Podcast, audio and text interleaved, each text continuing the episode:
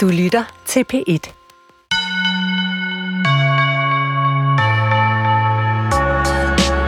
To be or not to be?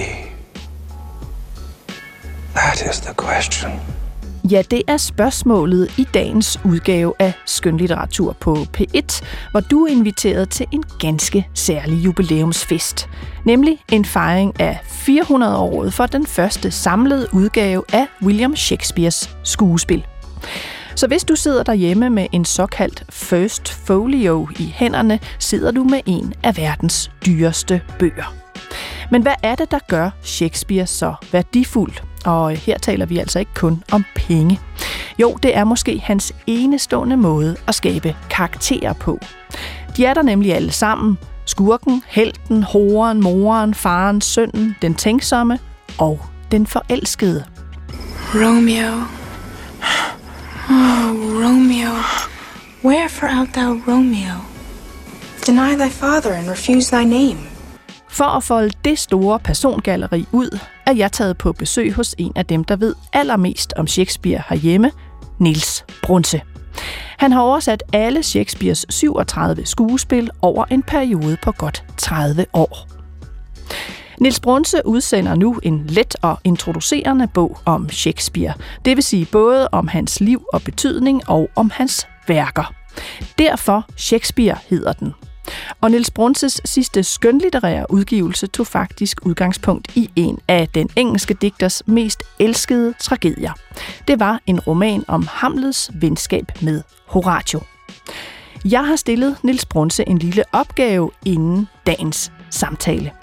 Han skal finde mig Shakespeares største fuckboy, så skal han udpege Shakespeares værste ho, og så skal Niels Brunse også fortælle mig, hvilken af Shakespeares karakterer han helst vil drikke en bajer med, og hvorfor. Og jeg er som altid din vært og hedder Nana Mogensen, og vi lægger ud med begyndelsen. Hvilket Shakespeare-stykke var det første, Niels Brunse læste? Det var jo sådan set bizart nok uh, Romeo og Julie, men i form af uh, et blad, illustrerede klassikere.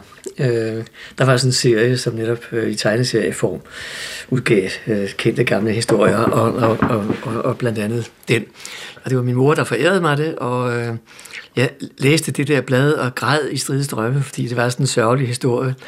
Øh, og min mor blev så forskrækket, så hun tog bladet fra mig igen. Men, øh, men altså, der var jo indflettet øh, citater fra det her må, være, må have været Lemkes oversættelse.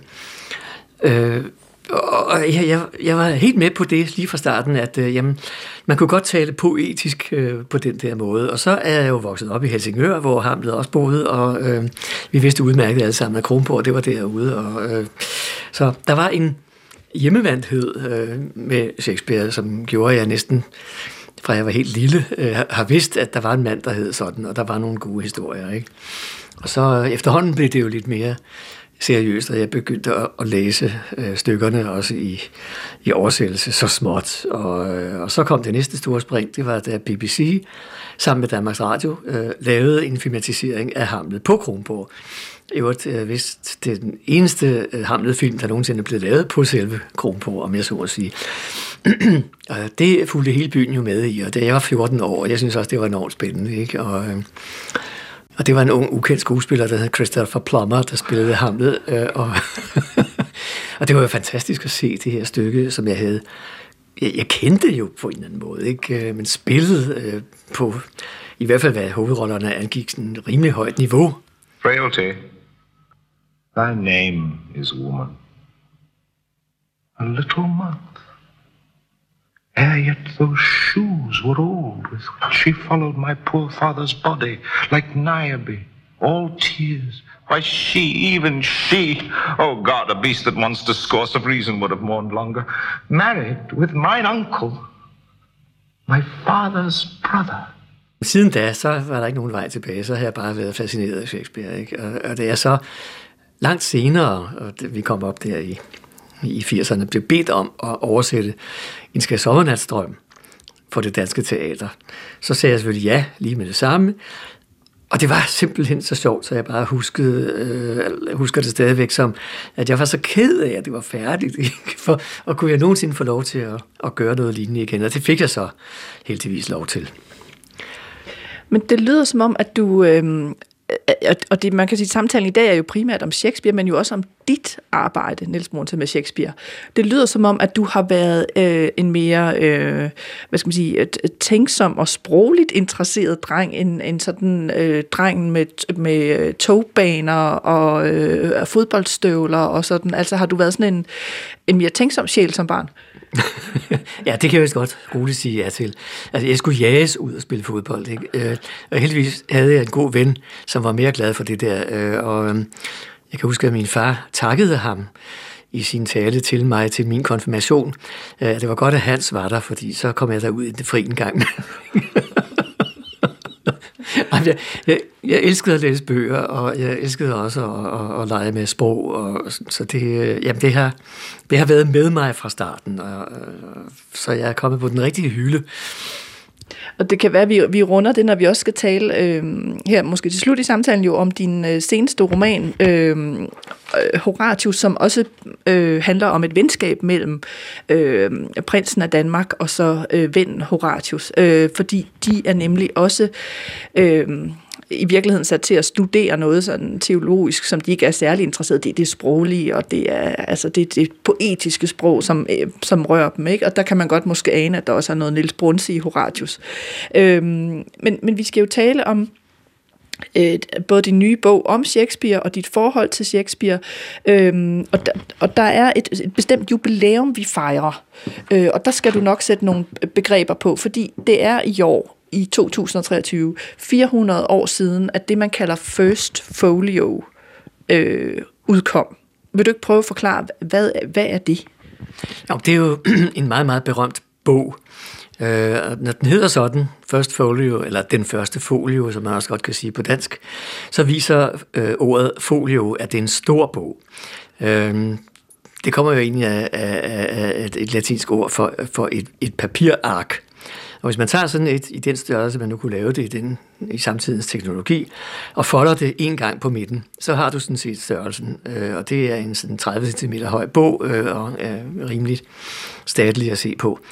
Og øh, når den så hedder den første folio, så øh, er det fordi, der kom flere øh, opfølgere til øh, succesen op igennem 1600-tallet.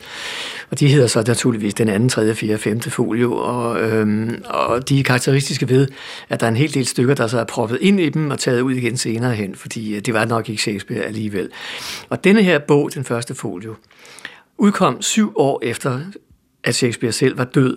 Og Shakespeare havde ikke åbenbart sådan særlig stor interesse i øh, at få udgivet sine stykker i bogform. Det var noget andet med de digte, han skrev. Men øh, stykkerne, de tilhørte skuespillertruppen og ikke ham selv. Så der blev lavet sådan nogle billige tryk af dem øh, i hans levetid. Men efter han var død og alligevel havde vundet sig så meget øh, berømmelse, så og der nogle af hans venner, der sagde, at vi bliver nødt til at gøre noget ved det. Og så samlede de alt, hvad de kunne af øh, manuskripter, tidligere trykte udgaver og samlede så øh, en stor bog sammen, hvor der var 36 skuespil. Nu regner man med, øh, at de kanoniske skuespil øh, er 37 i tallet, fordi der var nemlig et af dem, det der hedder Pericles, som ikke kom med i den første folio. Og det skyldtes måske bare nogle rettigheder, der ikke var afklaret. Øh, man ved ikke rigtig hvorfor. Men altså, stort set alt, hvad vi kender af Shakespeare øh, som dramatiker, det er med i den der berømte bog. Og hvis ikke den var udkommet, så havde vi nok kun kendt 18 af de 36. Så det var en stor bedrift, øh, at øh, hans gode venner sørgede for, at den bog udkom. Og den kom så i formodentlig en cirka 750 eksemplarer eller deromkring. Og af dem er der nu kun en tredjedel tilbage i hele verden. 250 tror jeg, at det, tallet er. Og øh, de er vildt eftertragtede af meget, meget rige privatsamlere og som regel institutioner, museer, forskningsbiblioteker osv., fordi det er så sjældne, og fordi de har haft så kolossalt stor øh, betydning i kulturhistorien. Fordi det er simpelthen den første ordentlige udgave af Shakespeare, og som sagt, altså de her 18 stykker, der ikke havde været trygt andre steder, øh, er jo en kæmpe bonus oveni. Så det er et meget, meget vigtigt værk, og øh, det kunne fås dengang i øh, ja, to forskellige øh, udgaver, kan man godt kalde det. Der var lavet en, der var indbundet i sådan noget almindeligt brunt kalveskin, øh, og den kostede et pund, og det var meget dyrt for almindelige mennesker dengang. Og så var der øh, det, at man kunne købe dem sådan i, øh, i løse hæfter, altså arkene lagt sammen, sådan som de nu skulle være. Og så kunne køberen få dem bundet ind hos sin egen bogbinder og i dyre materialer og med sit eget våbenskjold på omslaget og sådan noget. Øh, så det var for det mere velbeslåede klientel. Men når de her bøger dukker op, øh, og man ved jo nøjagtigt, hvor de er, øh, og en gang imellem sker det, at der dukker et nyt eksemplar op, man ikke havde kendt.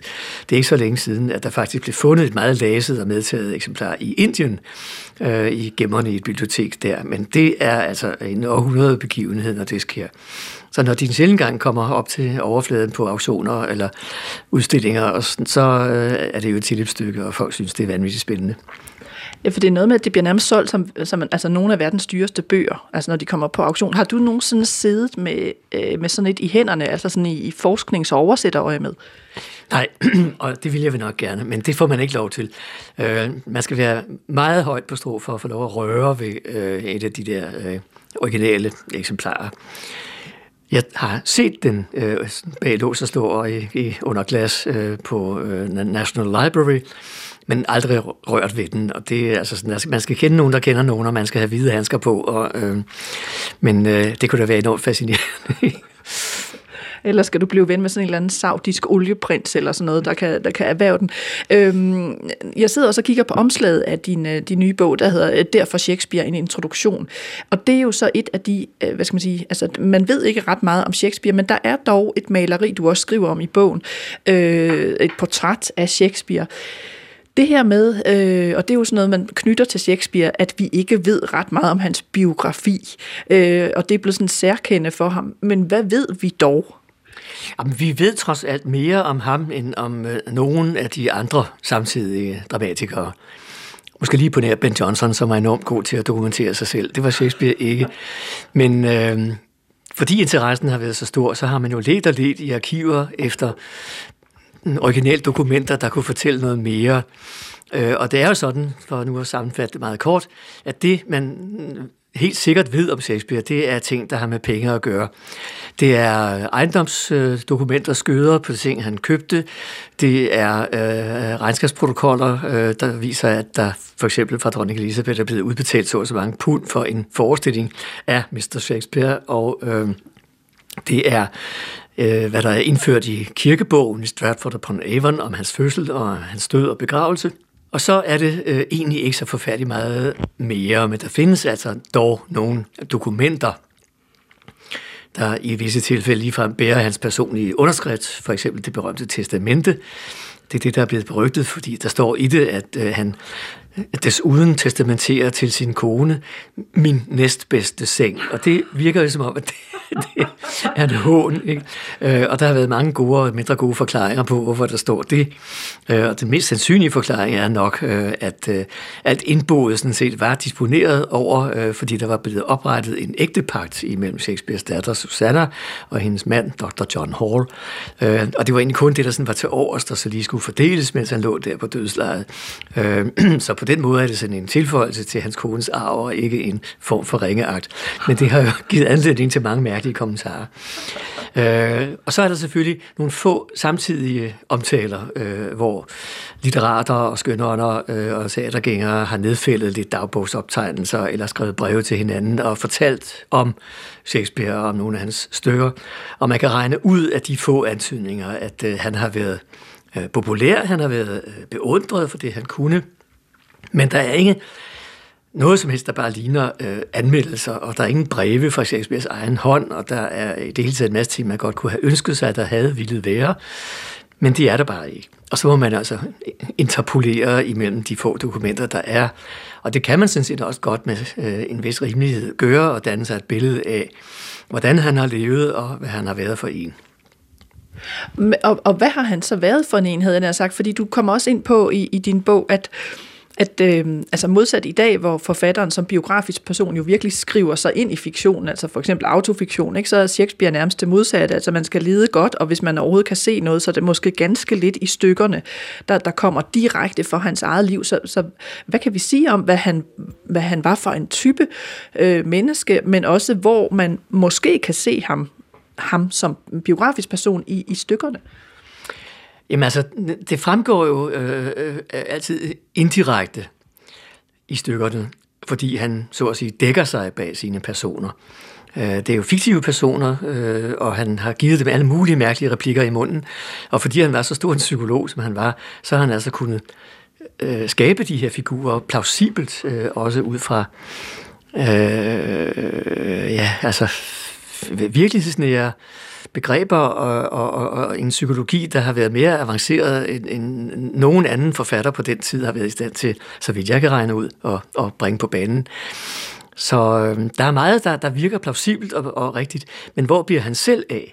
Altså ikke engang øh, de berømte 154 øh, sonetter, der ellers er skrevet i jeg-form, kan rigtig gå for at være øh, personlige øh, optegnelser, fordi der er meget af det, der er leg med litterære konventioner, øh, og der, der er måske sådan et forsøg på ligefrem at skabe nogle dramatiske forløb ud af noget. Så øh, man skal ikke tage det for bedre varer, end, end, end det er i den forstand. Så er det stor poesi, det er så noget andet. Og øh, det, man kan sige, at man ved om Shakespeare, det er jo temmelig øh, nøgent. Men man får alligevel en fornemmelse af, at han har været et omgængeligt væsen. Øh, han har været spændende at snakke med, og han har især øh, været en, der var meget god til at lytte. Jeg tror, han har haft meget store øh, og magnetiske ører, som øh, har kunnet opfange alt muligt af, hvad folk øh, fortalte ham.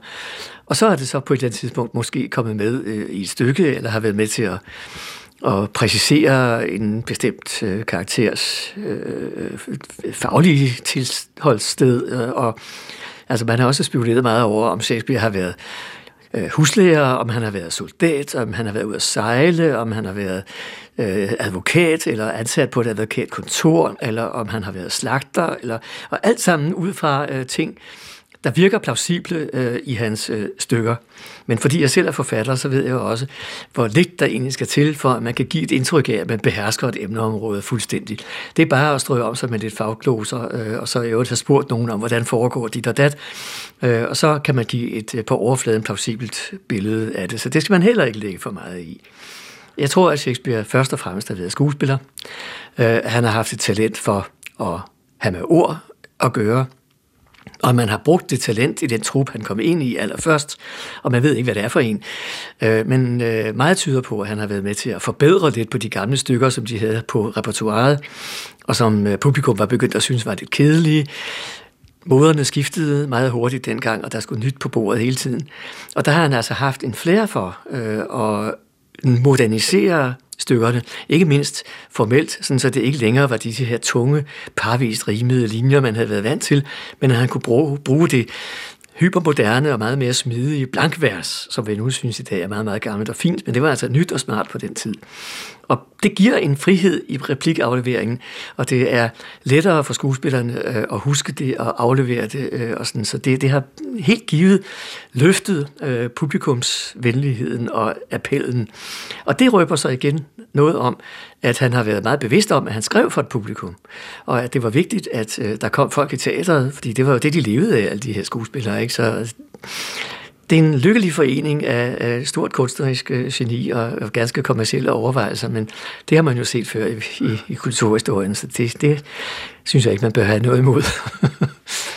Og i din, i din bog, så, så gennemgår du jo mange af stykkerne og, og, og, og sådan øh, sætter dem øh, altså i, i sådan en genredeling. Altså der er jo... Øh, Øh, der er ligesom sådan tre typer af stykker, han, øh, han øh, opererer med Shakespeare. Altså, der er de historiske drama, der er øh, tragedierne og komedierne. Og så kommer du også ind på nogle af de centrale karakterer øh, undervejs. Og jeg bad dig til i dag tænke over, hvilken karakter hos Shakespeare du synes er den mest interessante. Og det er jo sådan øh, lidt et djævlespørgsmål, fordi du har siddet og oversat så mange af stykker, altså alle 37, og der er jo virkelig mange spændende karakterer. Men hvis du sådan skal, skal vælge en karakter ud, du synes er særlig spændende, hvem, hvem er så det? Jamen altså, hvis du spørger på den måde, hvem der er den mest spændende øh, karakter, så må jeg nok svare noget så banalt som Hamlet. Dels fordi jeg selv har været meget optaget af den figur, øh, og dels fordi der er store og mærkelige dybder øh, i personen. Det er der også i stykket som helhed. Det er meget øh, gådefuldt, og i virkeligheden øh, sådan underligt perforeret stykke, der altså, ting, der mangler at blive forklaret, øh, og en del af grunden kan være, at det er blevet skrevet om undervejs, og der har eksisteret andre versioner osv. osv. Men nu skal vi heller ikke blive alt for nørdet. Men øh, han er en spændende person. Øh, men øh, jeg, jeg må, må jeg godt røbe, at du, øh, du skrev lige en lille mail til mig her, mens vi forberedte det her, og der var dit spørgsmål i første omgang, hvem, vil, hvem af hans personer vil du gerne drikke en øl med? Og øh, det synes jeg egentlig var et sjovt spørgsmål, fordi sådan har jeg øh, aldrig tænkt på det. Men øh, jeg tror ikke, jeg vil drikke en øl med Hamlet, fordi han er alt for selvoptaget, og øh, det øh, er spændende at betragte ham på afstand, men øh, man får måske ikke sådan et, et ben til jorden. Men jeg tænkte lidt, at øh, hvis jeg skulle drikke en øl med nogen, så øh, er det måske lidt overraskende, øh, at øh, det skal være en mindre kendt figur fra en, et af de mindre kendte stykker, nemlig Vintereventyret, hvor der er en hofdame, der hedder Paulina. Og jeg tror ikke, hun vil sige nej til øh, at, at sætte sig hen og få en bajer. Og øh, hun har altså i stykket, og jeg ved godt, det er en romantisk komedie, og det er en eventyr, og det er lidt snyd at betragte som en slags reel person, men alligevel. Hun har i det stykke begået det kunststykke, øh, at hun har øh, holdt den meget, meget skinsyge kong Leontes øh, for nar i en god sags tjeneste øh, i næsten 20 år, fordi øh, hans dronning, som han har været meget ond ved, øh, er lutter ubegrundet skinsyge, øh, og som falder om af øh, sjælekval og øh, og nød, øh, da han vil øh, landsforvise hende og sætte hende i fængsel og alt muligt der. Øh, men Paulina har så sørget for at holde dronningen skjult, og udadtil lade det hede sig, at hun var død. I alle de her mange, mange år. Og øh, til sidst så kommer en af de mest mærkværdige og mest besættende scener i hele Shakespeares forfatterskab. Statuescenen i vintereventyret. Har du den stående heroppe? Nu, fordi nu sidder jeg jo ved den stol, hvor du ja. har. Skal jeg bare lige se på? Hvor den er, det sidste ben, tror jeg nok. Der, ja. Kan du finde den scene? øh, det kan jeg måske godt, men jeg ved ikke, om vi skal tage den med, fordi den, den er meget lang. Okay, men måske ja. kan du bare tage en af, af hendes replikker? Øh, jeg vil egentlig hellere... du må også gerne for, genfortælle den. jo, men altså, øh, det der sker der er, at, at, at øh, hun pludselig påstår, Paulina, at øh, hun har fået fremstillet en statue af dronningen. Og nu skal øh, alle gæsterne, og vi er ellers tæt på, de har fået løst alle konflikterne øh, og klaret de lykkelige genforeninger, der har skulle til. Øh, men så skal de altså alle sammen hen og se denne her statue. Og øh, kong Leontes, som har gået og været vred på sig selv og bitter øh, og dybt, dybt angergiven i, i de mange år, er fuldstændig bjergtaget af statuen, som øh, vi får at vide, at den er bemalet i livagtige farver. Og han siger, at øh, jamen, det er jo fantastisk, at billedhuggeren har fremstillet hende, sådan som hun ville se ud i dag. Og, øh, og så siger Paulina til statuen, at den skal træde ned fra soklen. Og det gør statuen så. Og selvfølgelig er det dronningen, øh, og publikum ved det egentlig godt. Men Shakespeare har altså skrevet det så magisk, øh, at, øh, at vi på en eller anden måde går med på den historie alligevel. Og så falder der en ganske kort replik, øh, hvor kongen rækker hånden ud og rører ved det, han før troede var en statue. Og så siger han, hun er varm. Og der tuder jeg hver gang. Fordi det er sådan et fantastisk øjeblik. Og jeg kunne godt tænke mig at tale med Paulina om, hvordan hun har båret sig ad, hvordan hun har forhindret kongen i øh, at gifte sig med nogen i al den her lange tid, hvor han troede, han var enkemand, øh, hvordan hun har undgået, at han gik helt til grunde øh, i anger og selvdestruktion, øh, og hvordan hun selv har holdt fanen højt øh, og ikke giftet sig med nogen, ikke fordi hun ville have ham, men hun kan nu øh, lade sig formale med en anden trofast hofmand, øh, og øh, der har vi så øh, hvad skal vi sige, den, den romantiske komedies genrekrav opfyldt, øh, at vi skal nå frem til den lykkelige slutning. Men hun er den eneste, der tør sige kongen imod. Hun er den eneste, der har lagt en selvstændig plan for, hvad der skulle ske her. Og hun har kunnet gennemføre den, øh, sådan at ingen har opdaget det. Og det, det, det kunne have været enormt spændende at få lov at snakke med hende om det. Men er det i virkeligheden også en af hemmelighederne ved Shakespeare, at selv det, der øh, altså man kan sige er en mindre karakter, altså, og det er hun vel i forhold til, øh, til hovedkarakteren i stykket, øh, får øh, dybde og øh, interessante spørgsmål, som publikum skal afgøre, og, og, en, og en rolle, der er ud over bare sådan en arketype. Ja, altså jamen, det er også noget, jeg er, har været forbløffet over i mange år, og stadigvæk egentlig er, at øh, han kan give de her øh, figurer sådan et tredimensionalt liv. Øh, der er dybder i dem, der er drifter på spil, der er viljer øh, og alt muligt. Og øh, der adskiller han sig altså fra de fleste andre dramatikere, både fra sin egen tid og senere, og, og som også fra, fra nogle af forgængerne. Ikke? Øh, altså, jeg Euripides kan godt have noget engang, men, men øh, ellers skal man altså lede længe efter noget lignende. Og han har, tror jeg, haft en evne til, når han skrev sine stykker, at gøre noget andet end det, som jeg tror, de fleste dramatikere gør, nemlig at de ser øh, scener, de ser tabloer, øh, de ser nogle ordvekslinger imellem personerne, fordi vi skal have sådan, trukket konflikterne frem. Øh, og jeg ved godt, at, øh, ham der, han er ond, og hende der, hun er god, øh, og det skal også ligesom afspejle sig. Men så er det altså sådan spillet på overfladen, øh, og det som de kan sige til hinanden, og som man kan forstå umiddelbart, der driver værket. Men hos Shakespeare, der tror jeg, at han har kunnet flytte sig lynhurtigt øh, fra den ene hele person til den anden, og sådan være dem alle sammen øh, på skift øh, med, med, med, med øh, næsten uden mellemrum, og så kunne skrive de her replikker med en resonans øh, inde i sig selv og inde i dem, som er temmelig enestående. Og det, det er det, der er vidunderligt ved øh, at, at have med ham at gøre. Cause I'm a boss.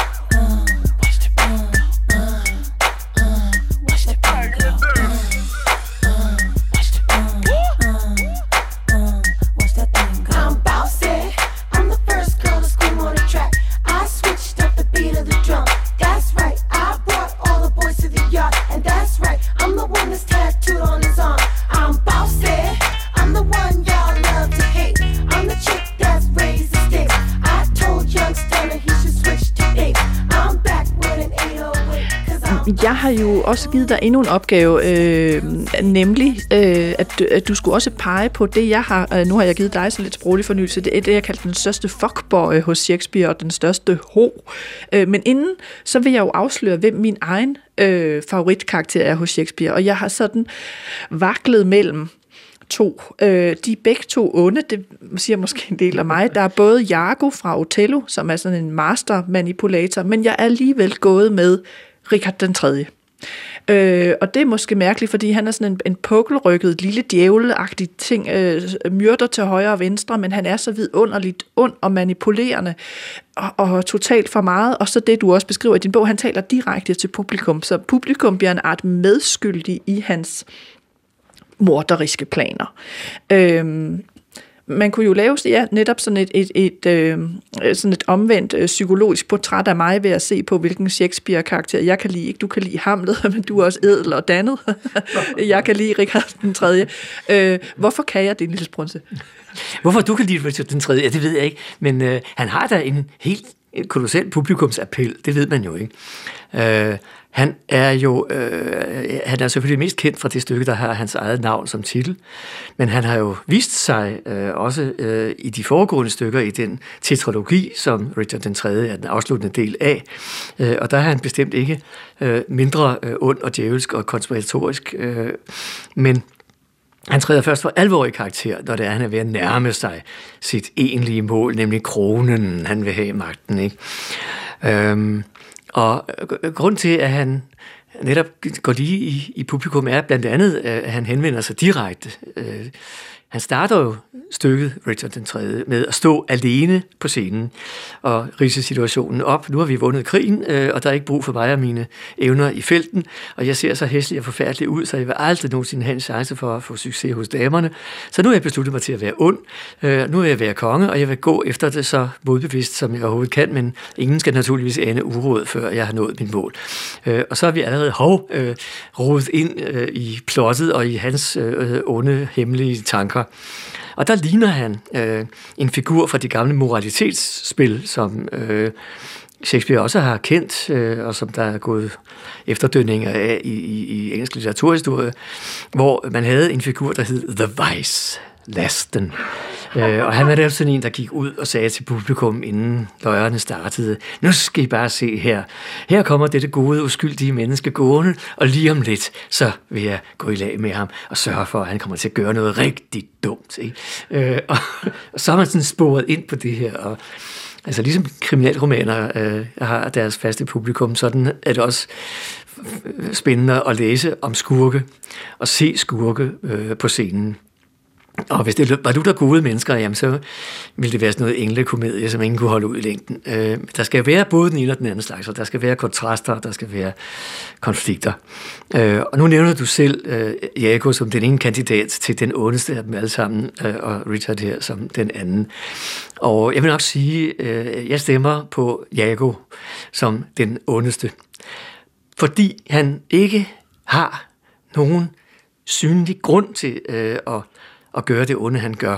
Og det kan være for lytteren, du bare lige skal sætte ham ind i, fordi han er jo med i det stykke, der hedder Otello, men det kan være, du lige skal sætte ham ind i, i forhold til de andre karakterer, så man forstår, hvad hans ondskab går ud på. Ja, det skal vi selvfølgelig, det er klart. Uh, han er uh, Fenrik, hvilket uh, egentlig lyder som en ret lav militær rang, men alligevel har han været god nok til sådan at være Otellos næstkommanderende.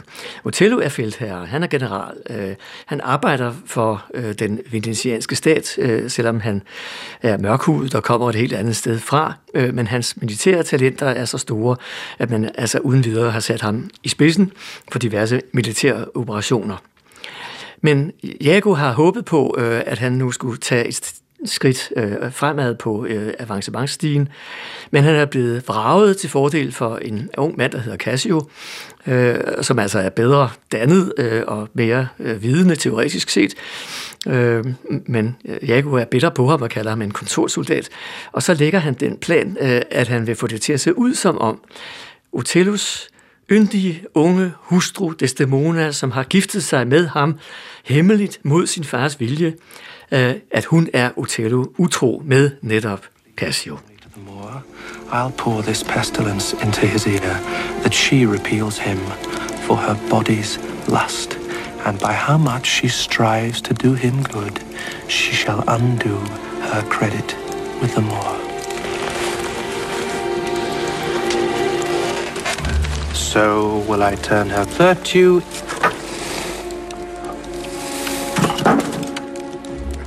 into pitch, and out of her own goodness make the net that shall and mesh them all. Og så øh, iværksætter han en plan, som lykkes. Øh, han får Otello til at tro, at øh, Cassio pludselig render rundt med et tørklæde, som Otello har givet Desdemona, fordi det var en kærlighedsgave. Det var det ikke. Øh, Desdemona har tabt en gang i Luther omsorg for Otello, der havde ondt i hovedet, og så har Jago altså sørget for at få fingre i det, øh, og skænke det til Cassio under et eller andet påskud, og så lader han Otello se, at han har det.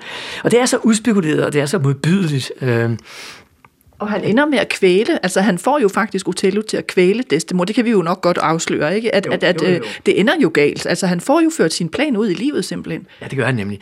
Der er ikke så meget grund til plotspoiler, når det gælder Shakespeare, fordi de fleste af historierne er meget godt kendt. Øh, men det gør han nemlig. Øh, og da han så bliver konfronteret med den virkelige historie, hvad det er, der er gået forud, Othello, så øh, viser han jo ædelmod nok til øh, at angre det dybt, og derefter tage livet af sig selv, så de andre prøver at afvæbne ham og alt muligt. Øh, så der er en vis ædel storhed øh, midt i alt temperamentsfuldheden og jalousien og skinsygen og alt det der. Øh, så så øh, altså det, er, det er et meget interessant drama, ikke? men øh, Jago er næsten uforklarligt ond. Øh, han snakker om, ja, han er, han er sur over, at han er blevet forbigået, og han har nogle vilde idéer om, at øh, øh, både Otello og Cassio vist også har været i seng med hans kone, øh, og, og det er, så vidt man kan bedømme konstellationerne fra Shakespeares stykke, øh, fuldstændig ubegrundet. Men øh, altså, hvad det er, der driver ham egentlig, det, det er svært at sige, men han er sådan en, der føler sig utilstrækkelig.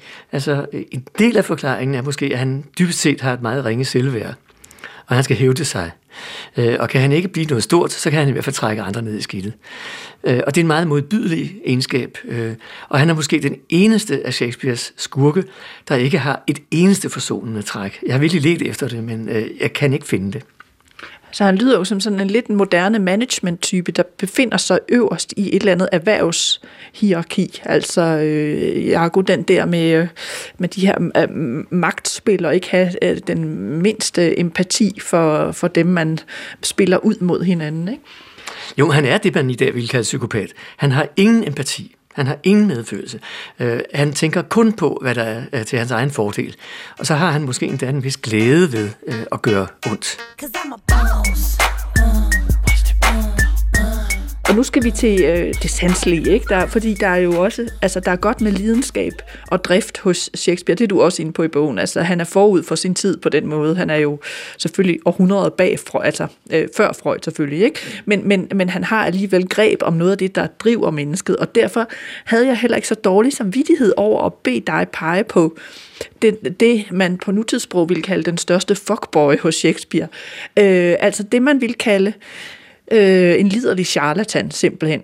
Og så den, den kvindelige øh, pangdang ekvivalent, altså den største ho, det er vel den største skøge, den største rundetrunde, eller hvad man ville... Øh, er du nogensinde blevet bedt om at pege på de to før? Nej, det er jeg godt nok ikke. Men det, jeg morede mig også, da du sendte mig mailen, og jeg har tænkt lidt over det. Og øh, altså, egentlig så, det, det, det første, der sådan rendte mig i hu, det var øh, et kendt øh, Oscar Wilde-citat. For Wilde har jo sagt, alting handler om sex, undtagen sex. Sex handler om magt, øh, og det passer enormt godt på Shakespeare, fordi øh, jeg tror, øh, bare det at skildre sådan en type, øh, der øh, øh farer rundt og øh, for den mandlige udgaves øh, vedkommende med, som man sagde engang, med øh, stiv pik og håret tilbage. Ikke? Altså, det, det vil ikke være så spændende, fordi øh, det er jo ligesom meget, meget enkelt, øh, og øh, hvad skal man bruge det til? Og der er det måske nok nogle bifigurer, som man får at vide sådan i forbifarten, at øh, nå ja, altså, jamen sådan er han, og fred være med det. Men øh, hvis du spørger om den største fuckboy, øh, og netop med Oscar Wilde i baghovedet, så vil jeg pege på øh, den figur, der hedder øh, Edmund i øh, King Lear, Kong Lear på dansk. Øh, for han er øh, den onde, den illegitime søn af den gamle jarl af Kloster, og han er øh, skyggebilledet øh, af den gode, legitime søn, der hedder Edgar, bare det, at navnene minder så meget om hinanden, viser, at det ligesom er ligesom en spejling. Men hvor øh, Edgar er øh, god og blød og øh, øh egentlig sådan øh, værveløs øh, mod verdens ondskab, øh, så er Edmund også sådan en type, der bare øh, vil sin egen fordel øh, og nå så højt som muligt. Og så handler kong Lear jo om den gamle konge, der giver sit rige fra sig til sine tre døtre, tror han. Det kommer ikke til at gå helt, som han havde forestillet sig. Og de to ældste døtre øh, tager så magten øh, og behandler ham meget dårligt. Men det er dem, der sidder på flæsket, og det er dem, der bestemmer, selvom det normalt, øh, for, formelt set skulle være deres mænd. Øh, og der kan Edmund godt se, at øh, der er noget, man opnår der. Så han øh, besnærer begge lærers øh, ældre døtre, både øh, Goneril, den ældste, og Regan, den mellemste, øh, i en grad, så de bliver fuldstændig vilde med ham, øh, og det ender med, at øh, Goneril øh, forgifter Regan og tager livet af sig selv, øh, ikke mindst fordi øh, de har haft den her forfærdelige jalousi over den her lækre mand, der har spillet sine kort rigtigt, øh, og bestemt øh, heller ikke er blind for egen charme. Øh, så han er virkelig en, en, en modbydelig øh, fuckboy with a cause, hvis man kan sige det. så drifterne bliver altså altid stillet i en form for magttjeneste hos Shakespeare. Det er aldrig bare sex for sex. Nej, øh, fordi det, det vil ikke være øh, interessant nok. Øh, altså, der skal ligesom mere til. Og hvis man skal se på en kvindefigur, der øh, bruger sex og er bevidst øh, om, om sin egen tiltrækningskraft og sine egne lyster øh, og magt på samme tid, så øh, vagtede jeg lidt, fordi man kunne selvfølgelig godt nævne Lady Macbeth som øh, driver sin mand til øh, den ene grusomme handling efter den anden, og, og selv ligesom er arkitekten bag al ondskaben og al magtstræbet, fordi hun ikke selv kan blive konge. Hun kan ikke engang blive regerende dronning, øh, så hun driver manden til øh, at, at gøre det, der skal til, for at han kan blive konge. Hun knækker sig også på det, fordi øh, hun er alligevel ikke helt så stærk, som hun måske har bildt sig ind. Øh, men der er ingen tvivl om, at der nede under øh, de her skændige handlinger også rumsterer øh, et eller andet meget mørkt, mærkeligt øh, seksuelt. Om det så er sådan et spil imellem de to, Macbeth og hans kone, øh, eller om det kun er hende, der er den drivende kraft, eller hvad det er, det, det er svært at sige. Så øh, hun kunne være en, øh, en kandidat. Men egentlig er jeg mere øh, optaget af en figur i øh, Richard den, den tredje. Der, der har vi en dronning Margaret, øh, som egentlig er en historisk person, Øh, hun hed øh, Marguerite øh, af Anjou og var altså fra Frankrig og kom ind i faktisk en lille bitte øh, forarmet fyrstendømme, der øh, ganske vist havde en kongetitel at gøre godt med, men det var mere af, af navn end af gavn. Og hun bliver så hentet til England øh, som brud for øh, den meget svage og meget fromme øh, og meget livsudulige konge Henry den 6. Men det gør hun, fordi øh, der jo ligger øh, magt og anseelse og rigdom øh, i det. Øh, og den, der egentlig er arkitekten bag det, øh, det er øh, Jarlen af Salisbury, som forelsker sig på stedet øh, i hende, øh, da han støder ind i hende under nogle øh, krigshandlinger i Frankrig, så han tager hende til fange. Og så øh, lægger han denne her plan med hende, og hun kan godt se, at øh, jamen, fint, det vil jeg gerne. Øh, og hun er forelsket i ham, og der er ingen tvivl om, at de øh, har et forhold, og øh, at hun måske heller ikke nægter sig noget, når det kommer til den slags, fordi øh, kongen dur ikke til så meget. Og, og Shakespeare har været så optaget af hende, så han fuldstændig uhistorisk har lavet hende fortsætte øh, fra de to, øh, nej, tre første dele. Hun er faktisk med hele vejen af tetralogien, og helt ind i Richard den 3. Øh, hun var i den historiske virkelighed, altså for længst taget tilbage til Frankrig, men han lader hende blive øh, i England og optræde nærmest som en slags profet, der fortæller øh, alle de andre, ikke mindst de kvindelige medvirkende, hvor galt det kommer til at gå dem, og hun får ret. Øh, hun er statsklog, hun er viljestærk, øh, hun er øh, egentlig et, et forfærdeligt menneske, men øh, hun er også meget spændende og meget tiltrækkende. Jeg kan godt forstå, at Shakespeare har været lidt øh, lun på at beholde hende øh, i, i hele vejen igennem. Ikke? Niels Bonse, altså her til sidst i samtalen, og jeg havde jo altså uendelige spørgsmål mere, men nu synes jeg, at vi skal ofre noget tid på dit eget forfatterskab også. Øh, og den bog, som baserer sig på, på historien om, øh, om Hamlet, jo i virkeligheden Horatius, som kom fra øh, et par år siden. Øh, sådan en, en, en ret øh, stor roman, og man kan se noget af Kronborg øh, på omslaget også. Når du bliver præsenteret øh, som kulturperson, øh, så bliver du altid præsenteret som, eller ofte oversætter, men du er jo også forfatter i din egen ret, men alligevel er det altid det der med Shakespeare-oversætter, der hænger på.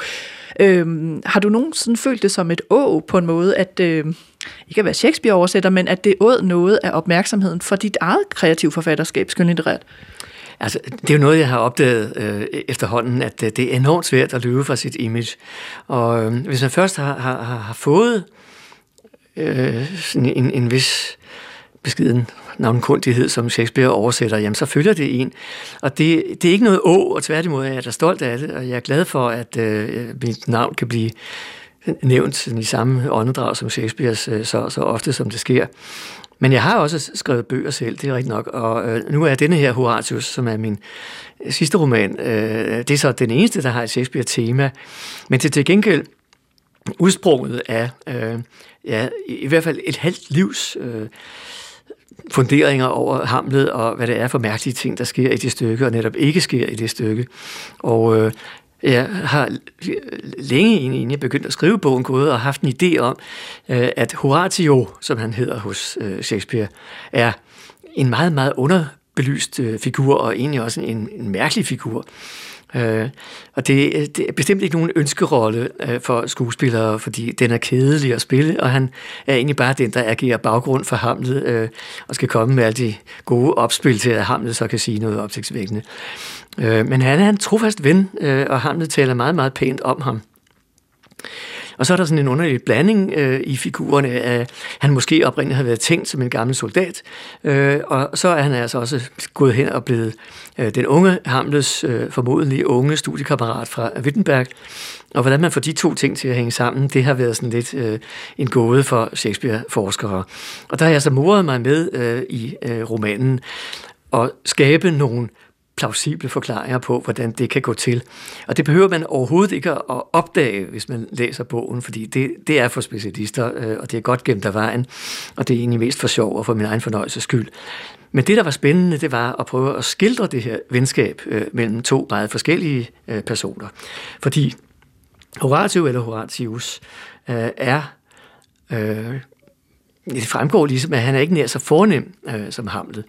Jeg har så valgt at decideret at gøre ham til øh, borgerlig, øh, ikke adelig. Men han har et godt hoved, og han er altså blevet sendt til Wittenberg for at studere, øh, og det som gode borgerlige hoveder studerede på det tid i Wittenberg, det var teologi. Øh, Hamlet er selvfølgelig blevet sendt derned til at, for at studere øh, statskundskab, øh, jura og altså nogle ting, som en kommende konge kunne have brug for. Men de opdager, da de så mødes, øh, og det gør de på Hamlets, øh, eller prinsens initiativ, han hedder altså kun prinsen i min bog, og ikke Hamlet, øh, de opdager, at de også har en fæbel for øh, den klassiske poesi, og de har en meget, meget inspirerende professor der på universitetet øh, i Wittenberg. Og det er sådan set rigtigt. Øh, der fandtes øh, en professor, der hed næsten det samme, som han hedder i romanen, øh, og han var vældig og selv en god latindigter øh, og kunne altså inspirere de studerende. Så det er deres fristed øh, at være der, øh, fri for den kedelige undervisning, og man kan beskæftige sig med kunst og følelser og skønhed og altså noget, og det taler de så meget om. Så det bliver øh, sådan en, en bromance næsten. Øh. Det er godt, altså jeg har faktisk fundet et stykke, øh, og det er her, hvor, hvor du næsten, altså det er næsten det, du er ved at præsentere. Så kan du læse det op for mig? Eller for lytterne? Fordi det er jo, altså ja, det er jo nærmest en, en, øh, en bromance-roman. Det er jo faktisk fuldstændig rigtigt. Og det kan være, du lige skal sige, altså hvad er det, øh, fortælleren rigtighed, altså vennen? Ja, øh, vennen, at det kommer også til at, at, at, at, at stå her. Øh, men han hedder faktisk øh, Hans Voltemann. Og Voltemann, det kender vi fra Hamlet, det er en af ambassadørerne, øh, som optræder meget kort og går ud igen. Øh, men ham har jeg så gjort lidt mere ud af her, og jeg har bestemt, øh, at, at han er onkel til øh, Horatius. Og så er der en familiebaggrund, øh, som bliver forklaret noget med, at Horatius' øh, forældre er, er døde. Og i øvrigt så hedder Horatius sådan, fordi han er opkaldt efter den gamle digter Horats, øh, der hedder Horatius på latin. Men lad nu det ligge. Øh, men de mødes i hvert fald dernede i Wittenberg, øh, som var et stort lærdomscentrum på Shakespeares tid. Og det er Hals, der fortæller. Da jeg havde været i byen i to år, kom prinsen til Wittenberg. Det rygtedes hurtigt, især blandt de få af os, der var danskere, at arvingen til den danske trone havde indskrevet sig ved universitetet. På ølstuerne var der folk, der påstod, at han var kommet kørende i en vogn ved firespand og havde kastet guldmønter til de omkringstående, da han steg ud. Den slags var til at smile af, men der var alligevel en verden mellem mig og prinsen.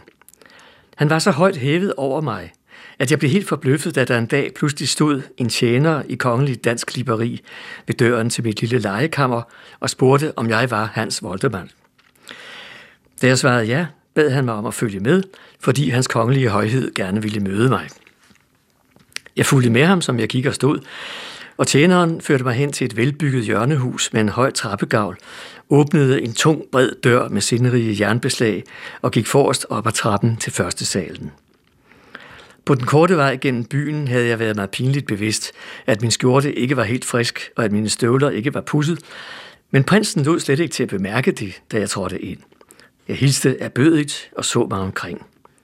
Stuen var rummelig med fire fag vinduer til gaden, og solskinnet faldt netop ind igennem de blyindfattede ruder af et kart glas og tegnede skæve firkanter på de brede gulvplanker. Der var kun ham og mig og en kammertjener, som kom ind af en paneldør med en kande vin og to bære, skænkede op og stillede sig hen til døren igen som et ubevægeligt ventende møbel. Hvor er de andre, spurgte jeg uvilkårligt, for jeg havde troet, at indbydelsen galt alle hans landsmænd blandt de studerende. Dem kender jeg i forvejen, sagde han og lå, men jer har jeg kun hørt om. I er vist den eneste, der ikke bare skal lægge lidt akademisk egeløv om familiens åbenskjold, men studerer for alvor – vi har ikke mødt hinanden før. Fortæl mig lidt mere om, hvem I er. Han satte sig ved det tunge bord og gjorde en håndbevægelse mod en stol, for at jeg også skulle sætte mig. Prinsen var et halvt hoved højere end de fleste, mørkhåret og med klare blå øjne. Han bar sit hår langt, i hvert fald længere end brugeligt blandt dem, der sigtede mod en krigerisk løbebane, men hans skæg var omhyggeligt stusset. Han var enkelt klædt, som om han hellere ville træde tilbage end stå frem i en forsamling. Men han havde den egenskab, at alle drejede hovedet efter ham. Det var ligegyldigt, om der var mange eller få til stede. Når han trådte ind, samlede han alles opmærksomhed, og når han gik, var alle på det rene med, at han var gået. Han gjorde intet for det. Når han talte, var hans stemme ikke bare klangfuld og behagelig. Den fik en til at føle, at man havde længtes efter at høre netop denne klang, og først blev klar over det i det øjeblik, han tog ordet. Jeg har aldrig kendt noget andet menneske, der virkede sådan på andre. Tak skal du have, Niels Brunse. Altså et uddrag af begyndelsen af din Horatius-roman, som, som har et par år på banen. Jeg kunne ikke lade være med at tænke på, altså den er fortalt af Hans, øh, eller Horatius, da, da han er blevet syg. Og der er sådan en ramme, hvor han tænker tilbage på handlingen 10 år tidligere, og det er venskabet med prinsen, og hvad skete der så af de her øh, tragiske begivenheder, man jo så også kender fra Hamlet-stykket.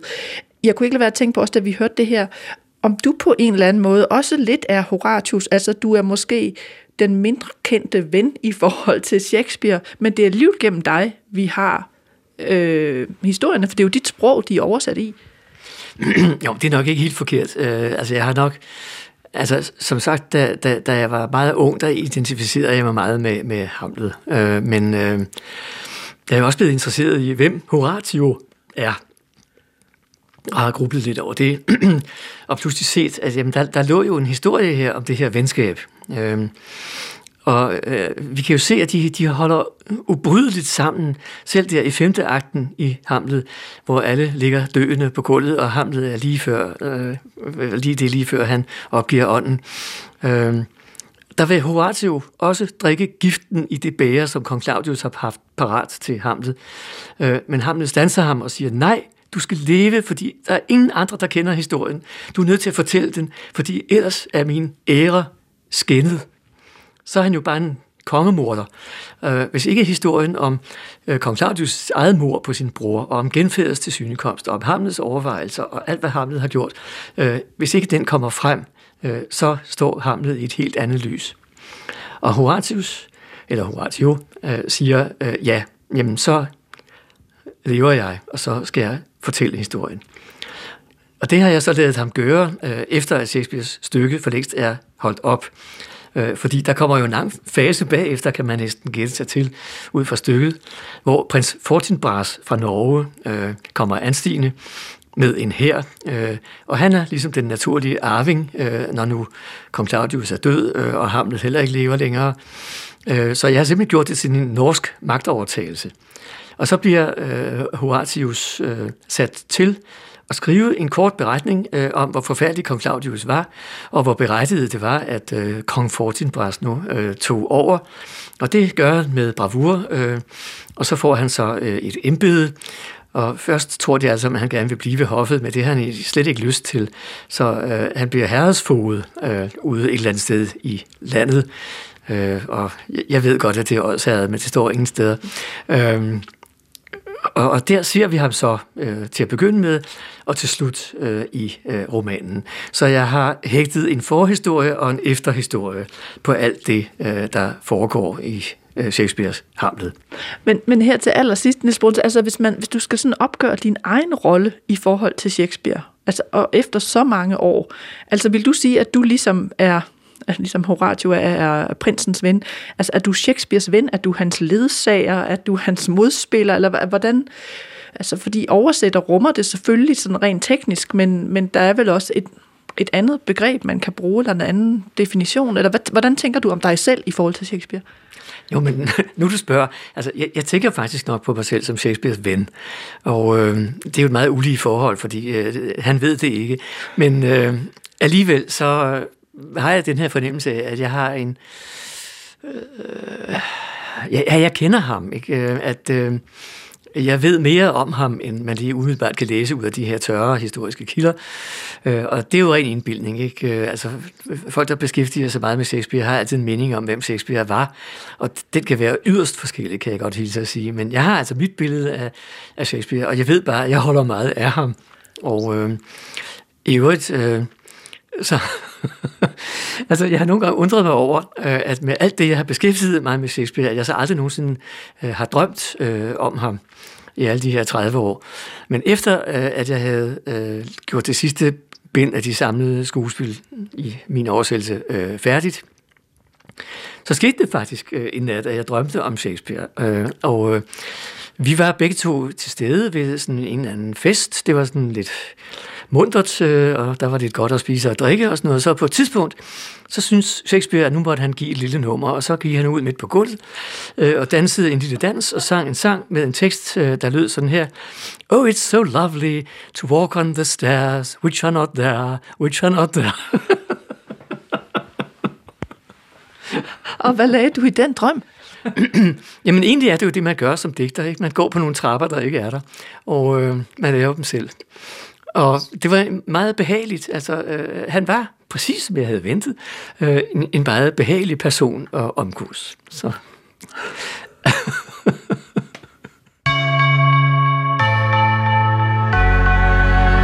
Det sagde forfatter og oversætter Nils Brunse. Hans nye bog om William Shakespeare hedder derfor Shakespeare, og hans roman om prinsen af Danmark og dennes venskab med Horatio, eller Hans, hedder Horatius. Begge bøger er udkommet hos Gyldendal. Jeg var din vært og øh, hedder Nana Mogensen. Du kan skrive til mig på litteratursnablag.dr.dk. Og vi slutter af der, hvor Nils Brunse begyndte, nemlig med Romeo og Julie. Her er det et øh, nummer fra soundtracket fra Bas Lermans berømte filmatisering af stykket fra 1996. Vi høres ved. Pride can stand a thousand trials. The strong will never fall. But watching stars without you, my soul cries.